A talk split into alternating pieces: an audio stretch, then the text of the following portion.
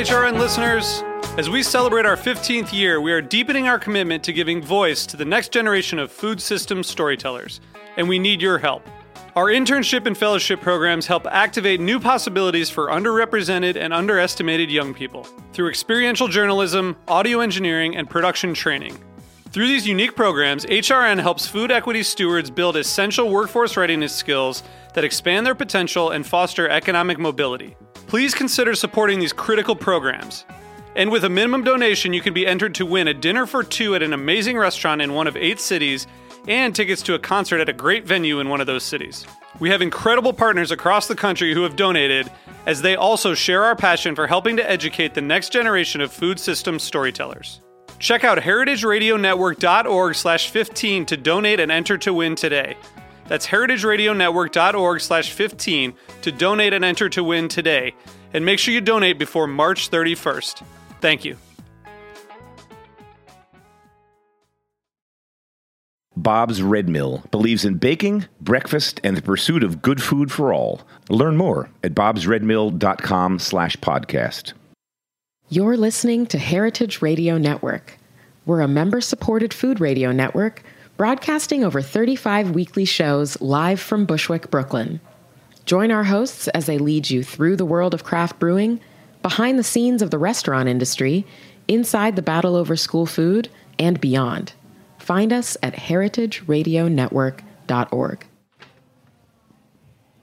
Last month, I recorded an interview with David Downie about the birth of French cuisine and the French love affair with food. But as we all know, it's not only the French who fall in love with the cuisine.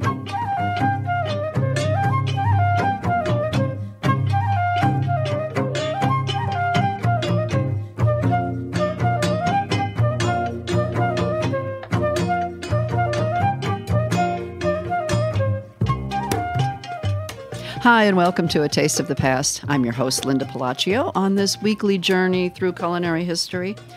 And yes, we all love French food, don't we? Well, Americans certainly are known for loving French food. In fact, JFK, in his 1961 um, state visit to France, and I think it was two, or in front of, or for um, Charles de Gaulle at that time, he said, Every man has two countries, France and their own.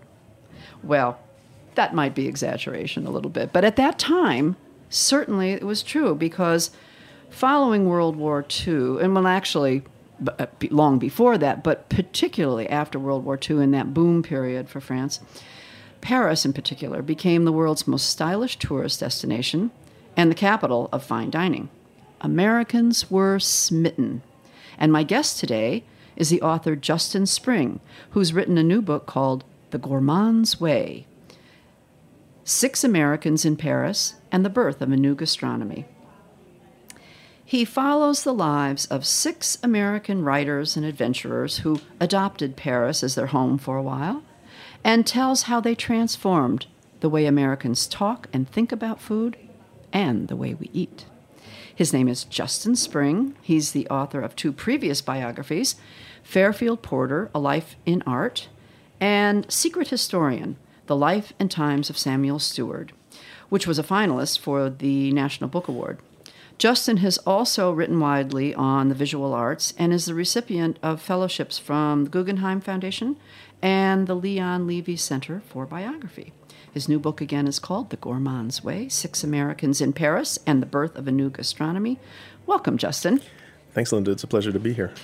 This book is truly one big love affair with French food, or and France and the culture and, and all right? Absolutely. And it's about a period in American history when Americans went gaga for the French, everything about the French, but particularly the food. It's just so seductive. Yeah. So, I mean, we, the period you're talking is, is really specifically that post war boom, the, the world post World War II. I decided to write about the period 1945 to 1975, something the French know as Les Trente Glorieuses, because it's also a fabulous period in French history when France is recovering from two devastating world wars, rebuilding its economy, uh, with a lot of the help from the Americans and the Marshall Plan. And everybody is full of optimism and hope for the future. Yeah.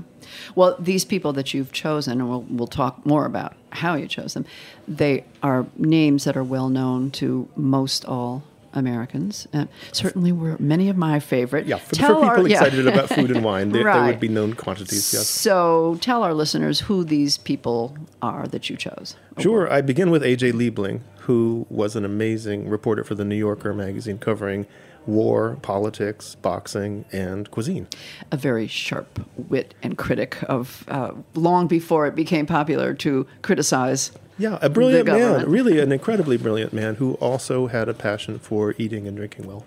Then there's Alice Toklas, who, uh, after World War II, had to recover not only from the war and its devastation, but also from the loss of her life partner, Gertrude Stein. After that, uh, Julia Child and her husband Paul, they're almost one entity, such lovebirds, um, who come to Paris and really um, have the, the most uh, happy and exciting time discovering uh, French cuisine, just as it's coming back from not even being able to be served uh, to the French uh, because of war, wartime hardships. So, Right. uh, as restaurants opened and began serving once again, there's an incredible excitement in the air, not just among Americans who are eager to try French food, but among the French themselves who haven't been able to prepare their own French food for you know a good Lack of, for lack of food. yeah, basically food a money. decade. There was no there was no food, or you, it was on the black market, and it cost so much you couldn't afford it. Right. And then you also write. I also talk about Richard Olney, who came to Paris to be an artist, a painter, and he was an intellectual, a very good friend of James Baldwin's, um, and he, through basically living in France, became more and more excited about French food and especially French wine and the pairing of food and wine together. Um, he made France his home, and so rather than coming back to the USA, he wrote books that were published in the USA, but really maintained a kind of a uh, um, isolated and uh, quiet existence in the south of France for the later part of his life. and and became somewhat of a darling amongst food writers and, and food Well, people. And he was very generous. He was that guru on the hill. people, he was that guru who would accept people into his world and show them the French way. He'd been there as the um, the sort of forerunner of people who wanted to learn about French food and wine uh, in a very intensive way. And I Uh, still I still turn to his book every so uh, often. Simple you know, French the food. Simple French food is fabulous book. Yeah. Great reading, not just great yeah, recipes. Exactly.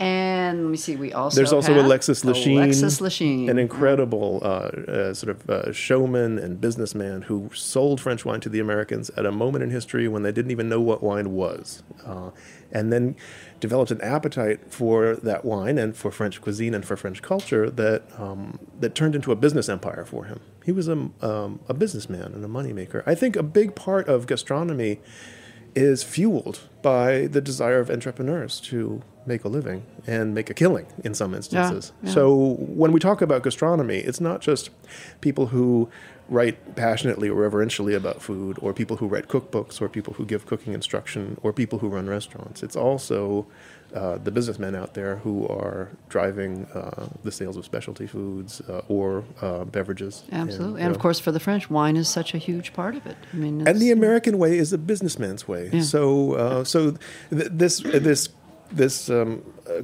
complicated exchange between the French and the Americans had to be facilitated by business. and last but not least, you included MFK Fisher, who is an incredible fabulist and storyteller about great food and wine experiences, taking many instances from her own life and drawing upon her emotional ups and downs as uh, a and when lover and as with Richard, there are people who kind of straddled two different. I mean, both in the arts world, but uh, two worlds of not knowing where. You, if you look at them, you're not sure where their allegiance really lies. I mean, Richard right. was an artist. Richard was a uh, painter, and Fisher was a novelist and story writer who simply found uh, her own voice through narratives that very frequently included passionate descriptions of good food, Right. good wine, good dining experiences, And- or painful dining experiences. Yeah, yeah, and and always from all as you say, painful. Always from a little bit of the odd angle. Oh yeah, know? she's Always from an she odd is her own person. There's no doubt about it. But when I think of the challenge that a single woman faces dining alone in a restaurant, that for me sort of encapsulates what MFK Fisher was brilliant at. She Hmm. could take a she could take that complicated equation. You know, why is a single woman dining alone? Uh, is she without a man? Is she being stood up by a man? Is there some sadness in her life that prevents her from having a man with her? Um, uh, does she have a right to be here in this restaurant? How does she going how is she going to interact with the waiter or the sommelier? Should she be drinking alone? You know, all of these things are very complicated. Yeah. A woman has as much a right as a man to be in the in the restaurant, but in her moment in time, this was all trailblazing. Yeah, absolutely. I, I remember an essay of hers about having a meal on a train as well, mm-hmm. alone, mm-hmm. and it was groundbreaking for me. I mean, it was really, you know, Yeah, and I do a lot of dining alone. So, you know, I'm a solitary person and I spend a lot of time, you know, taking a lunch break on my own. Yeah. And that is a, it's an odd experience It to be in a restaurant when It- everybody it- else is chatting with each other. it definitely is. And often, you know, wandering around, it'll be being alone will be the decision of do I really want to sit down in here or do I just want to grab and go? You know. well, I think a lot of businesswomen now dine in their hotel rooms. They just don't want to deal with that nonsense, you know. So, um, but others have actually made it a political statement to be as present in the restaurant as any man. Now, about these um, six writers that you chose, there are a lot of others who play large in the book. There's an enormous secondary cast. That's for a cast, sure. right? A cast of characters, and and they are and they were as big a name in their own right as as um, these that you chose, many of them, but. Um, why just these? How did you narrow it down to these six people? What I wanted to do was create a kind of cross section of different kinds of experience. So the six people in the narrative who whose narr- whose narratives I follow um, are, I think, they're they're archetypes. You know, you have an old woman who has to reinvent herself after bereavement, Alice Toklas. That experience and that finding a voice and creating a writerly presence and a kind of lasting legacy, that's an amazing thing for an older woman to do at a moment when she may be, you know, less um, Not wanting to do anything. Exactly, Yeah. or wanting simply to you know to be among friends. So uh, you know, uh, and I think that uh, uh, food means different things to different people at various moments in their lives. So a single older wid- widowed woman, I guess you'd call uh, Toklas that, has a different uh, relationship with food and the way food can draw her back into the world than say a lovebird couple like Julia and Paul Child whose he, eating was a sort of an expression of their love for one another and becomes very um, um, a kind of a, uh, um, an experience between two people. Uh, and, and an excitement and venture and verve for life and, and discovery. yeah, and I, I really focused on that. I would call it a honeymoon period when Paul and Julia are deeply in love with each other and they're also falling in love together with French cuisine. Paul is a mentor to her, but at a certain point, she ceases to be a student and becomes the leader in the relationship. So I look at the, the, the exchange of power in that relationship and also the way in which it was actually more comfortable uh, uh, for Paul uh, to cease taking the lead in the relationship and to become the supporting um, presence. Yeah, uh, and back to um, Alice B. Toklas. Mm-hmm. It's interesting because again, there's that that you know dual identity. She was so involved in the art world through Yeah. her partner Gertrude Stein Yeah. that she's constantly surrounded by all these famous artists or artists who they helped make famous. You know, for a little old lady, she had quite a salon, and she had Unbelievable. her dinner parties were were legendary. phenomenal, and legendary, and right. also her receptions, or she would just have people over for tea and shortbread. She would make something, and that would make it a much more intimate experience. Um, yeah. and uh, and I'm so I'm thinking now I'm looking at AJ Liebling and and Alexis Lichine. I mean, these I can see these people kind of also helped you cover that span of time that you wanted to write about. Well, that's the thing. Various uh, moments in these lives are extremely important at critical moments in the history of France from 1944 to 1975. So Liebling is there when Paris is liberated, and his liberation of the Closerie des Lilas is a very exciting moment, very powerful for him because he'd gone there as a young man with a young woman that he was in love with. Um, then Alice Toklas is living through the Reconstruction period when uh, she has to buy things on the black market and has no money. So that reflects what the Parisians were experiencing or the French in that immediate post-war period. Then you see the beginning of this richness and um, uh, uh, allure of Paris through the uh, experiences of Paul and Julia Child, who were there from 48 to early 53. And then you see um, Richard Olney coming as a young art student in 53 and making the scene in the left bank with all of his artist and poet and uh, intellectual friends up through the early 1960s, uh, and so on and so forth. Yeah. Yeah, yeah, very, very interesting. Um, and what? How did you embark upon this this idea? Did it just you started writing about one thing and it, it morphed into another, or is this what you set out to do? Uh, during the writing of my previous biography, Secret Historian, I had become very caught up. Oh, and wait a minute, and he he figures largely in this book well, as Sam well. Stewart Yeah. is definitely a presence here too, a supporting role, of course. But um, uh, Sam Stewart used to visit uh, Gertrude Stein and Alice Toklas at Bilignin, the chateau where they had lived during the summers, or from spring through fall, basically, um, all during the 1930s. And he loved that place.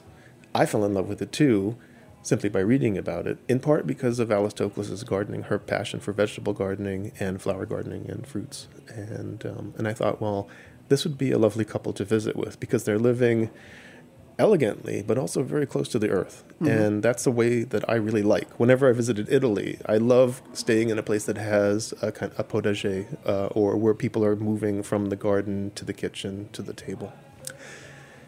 So, um, so just to get back to that question about how I got to Paris in the post-war era, um, the excitement about uh, Alice Toklas was there. There was also an excitement about uh, the left bank of Paris in the immediate post-war period because it's an it's a ferment of philosophical discussion, uh, uh, artistic revival, uh, a kind of rebirth of culture in Europe when so much of Europe has been decimated or destroyed Right. by the war. Right. And Paris was intact. The Parisians had suffered, but the city was intact and it became a kind of great stage for the revival of fashion. Look at uh, Christian Dior and his new look, the way in which all the world sort of turned to Paris at that moment and said, indeed. "Show us, show us beauty again. We need to get back to feeling good. It's been Mm-hmm. a really long, hard decade."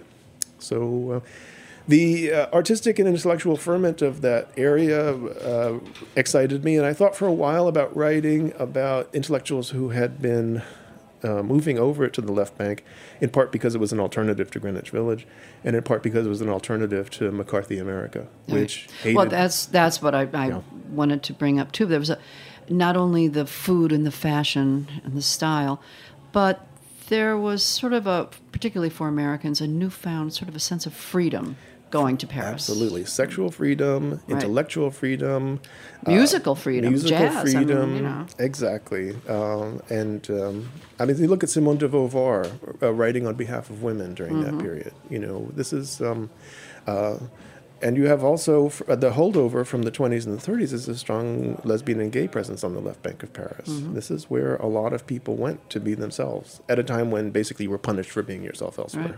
Right. Right. Very interesting time, and a lo- and of course a very interesting city. No, no question about Well, that. such a beautiful city. Yeah. Such a seductive city. And then you have something good to eat in the most beautiful place on the planet, and it becomes But a wait a whole minute. other experience. But so, so did you start out wanting to write about and focusing on just particular characters, or did that say, "How am I going to tie this all together"? no, here's what happened. My partner and I moved to Paris in 2009 for the entire year. There were reasons. He's a businessman, and we had to do some things over there. And I was open to it because I'd never. I my partner is, has a UK citizenship, so basically I'd lived in the UK, but it hadn't really been a good fit. I'd traveled all over Europe, and I loved it. But I thought, what if we made our base in Paris and traveled all over France and then also around Europe because it's a, it's a hub city. Mm-hmm. So we happened to find an apartment that had a parking space. We leased a car, and suddenly this great adventure began. Of, We, uh, it had a parking space. that parking is tough in Paris. played yeah. large. Yeah. Um, and at that point, I was in, I was researching a lot of black experience, um, gay experience, uh, communist experience. Uh, you know, uh, the blacklisted screenwriters. A number of them Yeah. had moved to Paris. Uh, there was a whole world of writers and poets, uh, intellectuals, playwrights, who were living on the left bank. But what I saw was more and more. Uh, those live stories had uh, to some large extent, been told, and that it had been told by people who specialized in telling that particular kind of story. So I was thrown back on myself. I didn't. I'd, I feel like I'd written about gay experience enough with uh, Secret Historian, which Stewart, was, yeah, yeah. I, and so uh, I, uh, I, I had my my my curiosity was exhausted there, uh, and I had to find something else that I really loved. Now, for years, I have been reading cookbooks in bed at night as a way of falling asleep. my partner thinks I'm insane. Yeah, that would just make me want to get up and eat. but I, I also I cook very regularly. Uh, I garden, and I garden with the view to bringing the things that I've gardened into the kitchen. I've been interested forever in garden design and the way in which um, fresh, local, sustainable uh, produce can enhance a dining experience and make you feel better in your body. So all of these things are things that the French knew about. So part of our travel around was not just you know eating well and uh, at the businessman's lunch in these Michelin restaurants where you can dine well for not too much money, but also looking at gardens, looking at homes, thinking about what home is, thinking about w- who feels at home in France and how can you as an American feel at home here. I didn't have the f- experience that Julia Child did of wanting to move to France. I've always felt like the French are the French are quite different from me. I, I admire and respect them, and I, in many ways, I'm just sort of astounded by um, the French character. Uh, and I'm certainly flummoxed by their brilliance with food and wine. Um, but I didn't think that I was going to become French, and I didn't see this experience of mine lasting more than a year. Um, I want to go back endlessly on vacations, there, Right, But right, right. I'm never going to be French. So, uh, so then I thought again, well, who were the people who've made me feel most at home in France? And the, those people were uh, among the, the six people and other writers who had written so engagingly about what it is to go to Paris or go to France and have food and drink. Interesting that it's all from another era, too. You know? Totally, but these authors are evergreen authors. Their books are Yeah. constantly being republished. I mean, you look at some of the things that MFK Fisher wrote. She wrote them in 38 and 39, Right. and they're still being picked up and read. That's an incredible run. Yeah. Um, but also Julia Child. I mean, nobody who talks to me about Paris in the 40s and 50s will let the conversation go by without wanting to talk a lot about Julia. Uh, and they think of her in a first um, first name basis. You know, she kind of captured America's hearts. Uh, the people who are not so well known, like uh, Richard Olney or Alexis Lichine, whose reputation has sort of diminished or subsided over the years. Um, uh, they were all very important to me because I needed guidance. I needed, and also, uh, they write differently about food and wine than actual cookbook writers. I mean, Olney is a cookbook writer, but he's also a belletrist. I think he's a he's a fine essayist. He has an incredible turn of phrase and incredible um, range of uh, knowledge and depth of knowledge on subjects apart from food and wine. Those inform his prose and make his sentences a delight. Had you really been familiar with French food prior to your visit and long-term stay over there? I mean, It's funny, you know, I grew up in Manhattan, so there was a, a, a kind of exposure to French food. Yeah. I mean, kids don't get taken to Lutèce, you know, or uh, uh, but or La but the Car- sensibility is, is Well, you- there and evident. You know that there's a fine meal out there if you can Right. get your grandma to pop for it, you know. but um, but my experience of French food was a kind of I wouldn't say down market, but a kind of everyday French food. Uh, places that I would go on dates to where like La Fondue or La Bonne Soupe, where uh, you know a soup or or a fondue is on offer. It's not terribly expensive, but you have the experience of having a carafe of wine with your meal.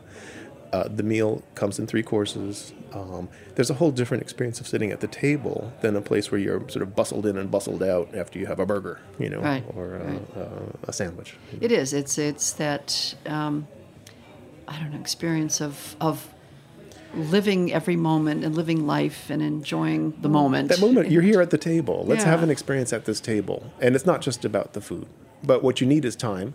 You need people to relax enough to enjoy that time.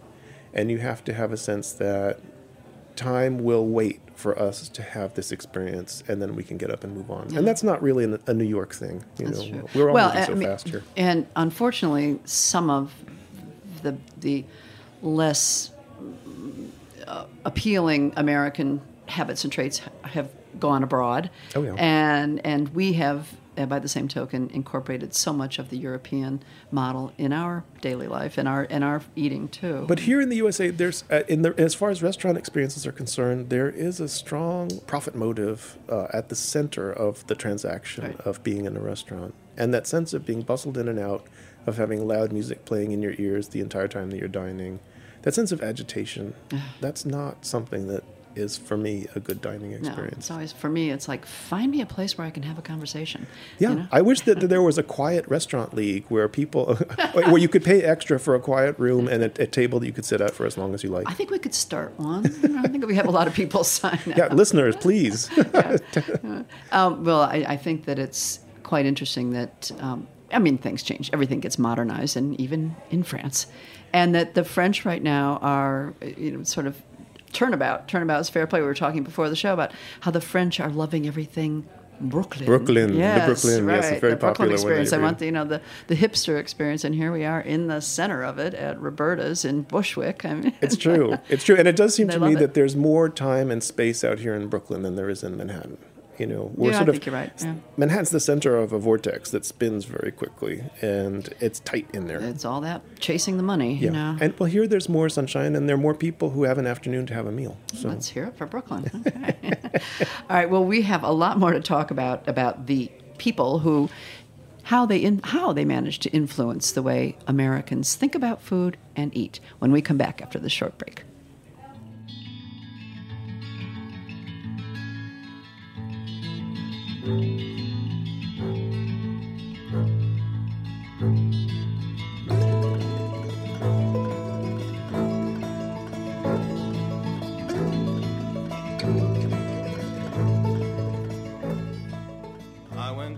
Bob Moore is the founder of Bob's Red Mill, the top quality supplier of grains, flours, and general nutritional goodness from Oregon. He's talking to us about their signature millstones, a very specific way of making whole grain flour. So, what's the secret, Bob? Follow me to the mill room. Well, these are just like the millstones that the Romans used to grind their grains. In fact, these stones came from the same quarry near Paris, France, where the Romans got their stones. The company that makes our millstones pulls their quartz from the same quarry, and they make mills for us that are just wonderful. Bob explains how the millstones grind much slower and at cooler temperatures than modern steel rollers. The process keeps the grains cool, preserving the flavor and nutrition. Look at what they produce. I love how they keep things simple and just right. All the nutrition is there, just like nature intended. After almost 40 years in the milling business, they're serving up over 400 organic, gluten free, and whole grain foods right here from the mill in Oregon, sending them off to destinations around the world. We think we can make a difference by sticking to the traditional way of stone milling. And so that's what we're doing. To learn more about Bob's Red Mill and their mission to bring good food for all, visit bobsredmill.com slash podcast.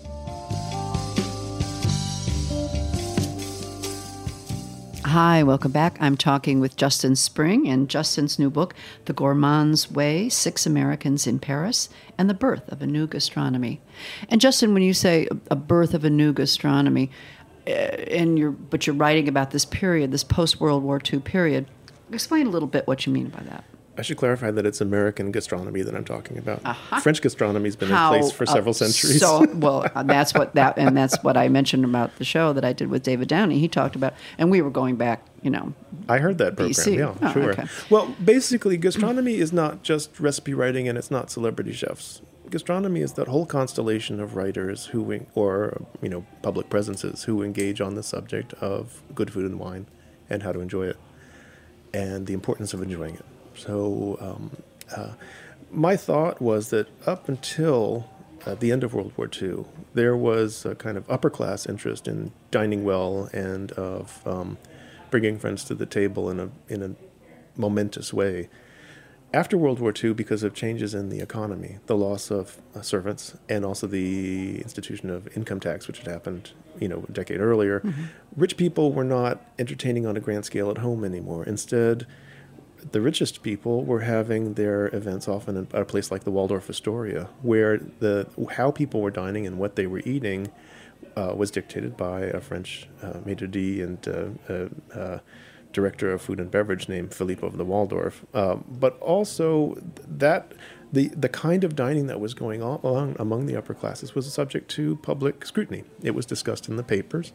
It was looked at and thought about for the first time, and there became there became a kind of trickle down within society in which eating and drinking well became a kind of um, uh, maybe a class marker, a sort of a, a, a, a way of distinguishing yourself, uh, a way of enjoying your newfound prosperity uh, in, a, in a sensitive and um, thoughtful way that spoke, that was more about just eating something expensive or going out someplace expensive. It was mm-hmm. about the idea that food and the way that you um, uh, serve your meals and enjoy your dinner parties really mattered. So you see that growing all through the 50s and 60s. And America, after World War II, was the richest nation on the planet. Right. We had enormous financial reserves, and Americans had been held back from travel to Europe uh, all during the 30s by the Depression and by the civil unrest in Europe, and then during World War II, of course, by the war. So, Reconstruction uh, completed, there was this moment at which eating and drinking well now became a subject of public fascination in the USA as it had never been before. Definitely more approachable, as I mentioned at the top of the show, even before this period that you write about. I mean, in the 20s, particularly, there was a lot of travel.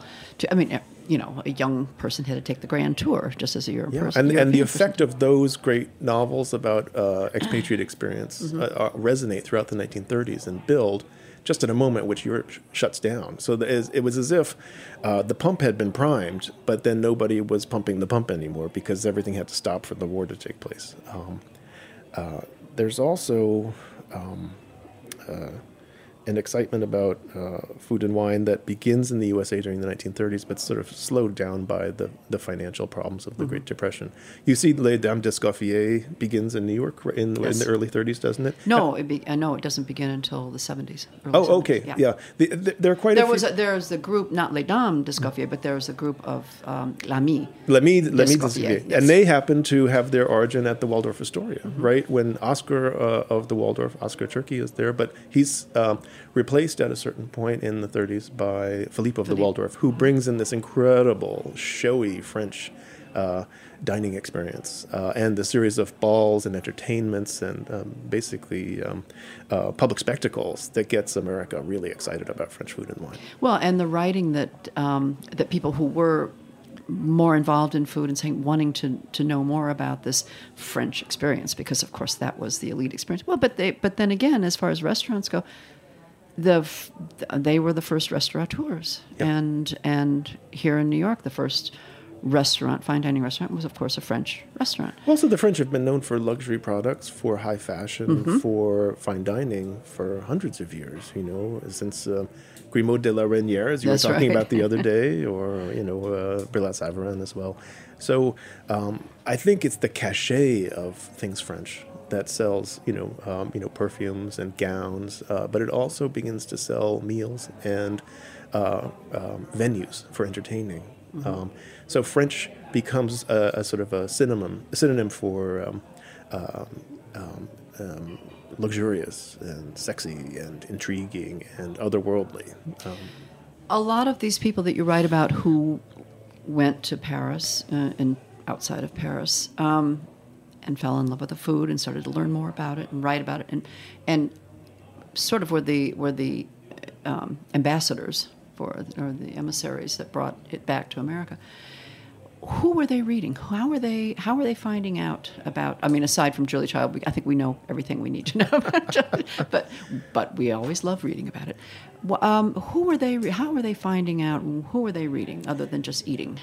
Well, it's interesting. Even when Julia Child first arrived in Paris, she was drawing on experiences that Paul Child had had in Paris in the 20s. And he had had, he had bought restaurant guides when he was there. He didn't have that much money when he was a young man, but he followed restaurants and food with interest. Um, you have similar experiences with MFK Fisher. She's the wife of a young would be academic, uh, and she travels through Paris and then goes to Dijon. And with her husband, suddenly finds herself, as her husband's learning French in order to do his doctorate, that she's sitting in one of the most amazing food and wine capitals in the world. Dijon is small and provincial, but it's right at the top of the Côte d'Or, and it has some of the greatest restaurants in France in it. So um, there's uh, there's a kind of inci- coincidental um, bumping into uh, uh, uh, fine cuisine and fine wines in the 20s that carries over into the uh, 30s, 40s, and 50s. That also happens with A.J. Liebling. He comes over as a boy with his parents. Then he comes back when he attends the Sorbonne uh, in 1926 27. And then he comes back in 1939 to cover the opening of the war and the fall of Paris um, for the New Yorker. His story is truly a fun story. It's an I incredible mean, they're all good, but his is, is fun. He's, he's He sort of like the the, best, the enfant terrible for a while there. Yeah, You know? I, I mean, he's he's like a rocket scientist um, uh, who just happens to really like to tuck in Hardy at the same time. So the brain is just it's just he's all over the place and brilliant. Um, but uh, that chapter that I write about him telescopes backwards into time to before World War One. Then up to the beginning of World War II, then through World War II, and it and basically it takes place the day that he comes into Paris and um, sees the surrender of the German forces to the to the Free French. Uh, so so all of these people were not just hitting the ground in 1945 or 1948 or 1953 with a few books in their backpack. They were coming with life experiences, either their own or those of a partner, uh, to inform them. And then there's someone like Richard Olney who basically does uh, self-educate. He's he can, he comes to Paris with a brilliant mind, intending to be a painter, but uh, his best friends are all intellectuals, and he's eating in cafes and restaurants, restaurants um, mostly where what's on the plate and what's in the carafe is of consummate interest to him in a way that it's not to his intellectual friends. So he goes out and buys books. He buys a lot of books. They're old secondhand books, and he starts creating a little kitchen for himself, and he starts cooking. And then ten years later, he starts writing about French cuisine for the French. Yeah, interesting, very interesting. Out of all these wonderfully interesting people and stories and research that you did, and by the way, a little um, teaser out there for people: the photographs in the book are they're archival photographs, and they're they're. Um, Really terrific. I mean, that I had to spend more time probably gazing at those than, than reading the stories. But is did you find yourself keep falling back towards someone else's story? Did you have a favorite? I think my excitement about French cuisine led me to be most excited about the person in the book who took French cuisine most seriously and was interested in, in comprehending it and discussing it uh, um, in a way that was most true to the French um, um, reality. And that was Richard Olney. Yeah.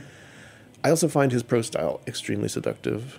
And the fact that he was a gay man making his own way in France with no money uh, just kind of blew my mind because that's such a hard thing to do, you know. Um, so, uh, but it's not the fact that his life was hard that appealed to me, although I think there is a kind of romantic quality to his garret existence. It's the fact that he got it right. And he got it right for the French, and the French respected him for Yes, it. yes, yes, they And The French yeah. accepted him. He would never be anything but the American writing on French food and wine, but he wrote as well or better than any Frenchman doing the same thing, and they make exception for people who write well. The French really have a respect for the written word.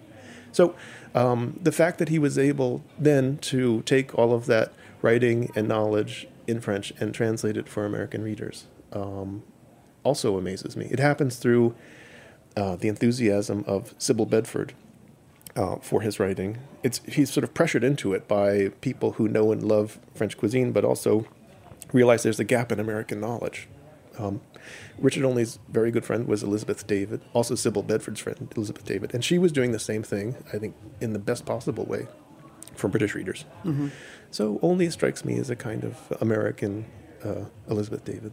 Yeah. And yet very practical Yeah. writing as well. I mean, great prose about food, but yet reci- very um, concise recipes that are easy to follow, that make sense. Well, there's a kind of trajectory for his writing because when he's writing for the French at first in his French menu cookbook, um, uh, and these, a lot of the French menu cookbook comes out of the writing that he was doing in French for Cuisine et Vins de France. Those menus are complicated, and not all of them. Some are simple, some are more complicated, some are extremely complicated. But the preparations themselves are labor intensive and require diligence. Um, when he moves to Provence and lives on a hillside, his life becomes very simple, and he gets excited about simple French food. Uh, and that desire to simplify and at the same time eat well and thoughtfully continues on into his 28 volume um, extravaganza called The Good Cook, where he was the general editor. Right. And he had a lot of really brilliant people writing with him, including Jane Grigson, who I think is another Yeah. amazing writer on Yeah, uh, one that is well known within the foodies food circle, the food Well, she's British, people, so yeah, the Brits love her, yeah. but Americans maybe don't know maybe don't yeah, don't pay enough attention to some of those writers. Yeah. Um, you wrote something in, in some of the talking points that you um, that you wanted to cover. And Of course, I'm looking at all the other people that we haven't talked about. So many people many, in, in the yeah. book. Um, well, people just have to go out and buy the Well, book hopefully, and, know, and read it. that's what we're hoping. You said something about. Do you think you talk? Well, you talk about that there that there is a dramatic arc or a storyline to this whole group bio and group biographies are not an easy thing. I would imagine to tackle. I mean, you got you know you're kind of going in so many different directions. If Right. there is a dramatic arc, can I mean I certainly know the ending and we kind of know the beginning, but what? Tell me about the height of that arc. Well, if you think about it, when we're all starting out in the world, we don't know each other, and we don't know that the other people that will eventually become very important in our field are working on the same thing or have the same set of um, enthusiasms. Right. What happens in Paris is I've and in this book is I've created an omnibus narrative where all of the characters are in and around the left bank. We actually include maps showing all the different spots where people were frequenting, so and you can see the overlap they often do bump into each other, but their early exchanges are not substantial, and in many cases they're not documented. We know that they did meet and chat, but we didn't know what they chat about. Um, those um, the the the the specific drama of their relationship one to another uh, grows over time as they become aware of each other, as they're all making their significant contributions to American culture through publishing on food and wine. So. And sometimes little beknownst to themselves. I mean, yeah, exactly, exactly. Well, I think what what what really happens is that um, everybody grows up, and you know, some go back to the USA. Three of the people in my study go back to the USA. Three remain in France. Some die early, like Toklas and Liebling. Others go on. Uh, some achieve enormous success on the American stage, uh, you know, before the public, like Julia Child, and to some extent MFK Fisher. She became a kind of diva in her later years. Whereas someone like Richard Olney um, retires into himself, and if people want to learn from him, they come to his hillside in France, and they have experiences there that they carry forward into history, or the books themselves carry his knowledge and his erudition forward into the next generation. Um, and then you have someone like Richard Olney who achieves an enormous uh, financial, uh, a, a major, staggering financial success, but then also leaves the wine business and then no, lives- Alexis. Alexis Alexis Lichine. Lichine, yeah. What did I say? Uh, Richard. Oh, no, no, right. Alexis Lichine. Yeah, yeah. So, and he he basically um, he can live his life, his later life, in semi-retirement, and he chooses to do that in Bordeaux, not New York, because although he doesn't necessarily like the French, he loves France. He was. He was. Uh, I, I, as I mentioned to you before the show, I had forgotten how much I liked him and liked his writing, liked Yeah. his wine guides, and he was also kind of that dashing, leading man-looking kind of guy. Right, he married Arlene Married Dahl. Arlene Dahl, They right. were this incredibly sort of glamorous couple, Right. and uh, and he he saw the power of celebrity to drive product sales. I think at an early moment, uh, I think his marriage to Arlene Dahl was. Uh, he saw her as the sort of chatelaine of his chateau in, Hmm. in Bordeaux, and she was going to be a propeller of sales. I mean, who wouldn't buy a case of wine after meeting Arlene Dahl and having dinner with her? You know, Mm-hmm. who wouldn't want to be part of Alexis Lichine's world? And so um, uh, there's a uh, there's a kind of business model in development there that I think has served later entrepreneurs well. All right, so let's see. You do have a little sort of uh, um, uh, uh, closing chapter, if you will, and as with any great love affair, there is the end of the affair. Talk about that. Well, I mean, the perfect example, I think, is Julia Child. She loved France and the French when she arrived in Paris. She wanted to live there. She wanted to have a um, maybe even a full time life in France. But as she grew and developed as an educator and as a cookbook author, she began to see that her place was back in the USA, um, presenting French food to the American public. All right, now is this because she saw that this she wanted to present to the American, or because the French would never accept her as the voice of of fine dining or what's appropriate or, or correct? There's a lot of women in France who cook extremely well, some of whom run cooking schools, some of whom run restaurants. And she was just another voice, well, she's one of many women, and she's a foreigner. but she's a foreigner. And I think that every culture, uh, I think we see the same thing happening with Dione Lucas in the USA. She was the first person on American television presenting on French food, but she presented it with the French um, uh, way of doing things and a, and, a, and a very clipped British accent. And that, that sense that she was a perfectionist and sort of icy and cold and simply not American, um, it just didn't go over well with the American public. That's right.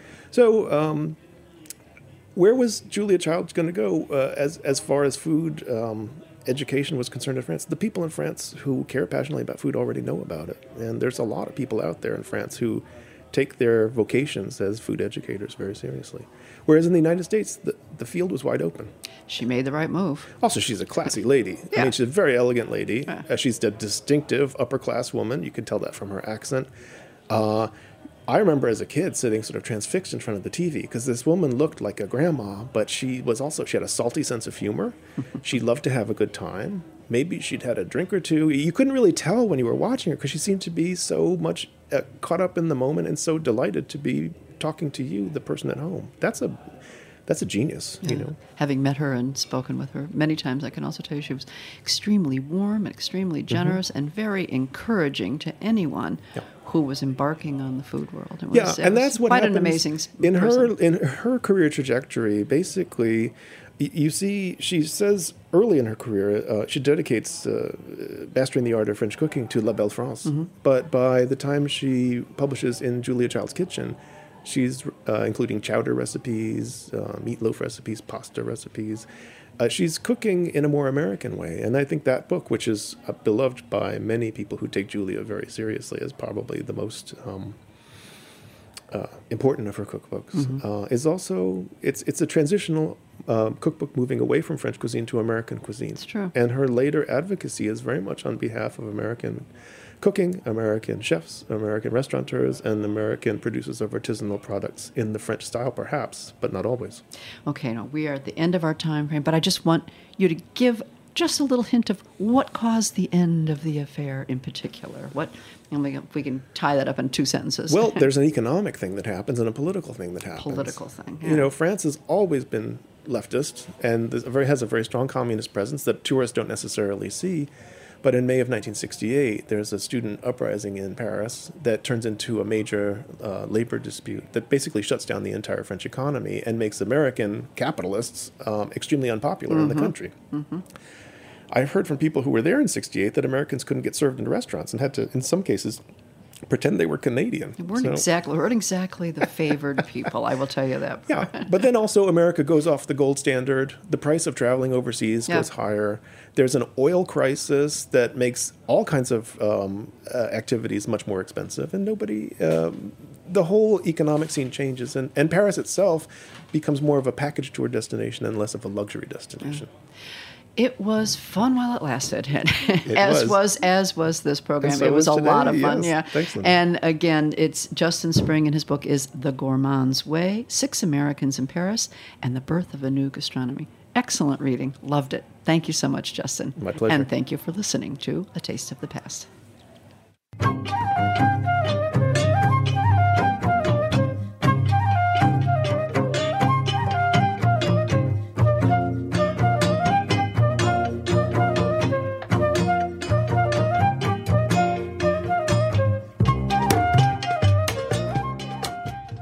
Thanks for listening to Heritage Radio Network, food radio supported by you. For our freshest content and to hear about exclusive events, subscribe to our newsletter. Enter your email at the bottom of our website, heritageradionetwork.org.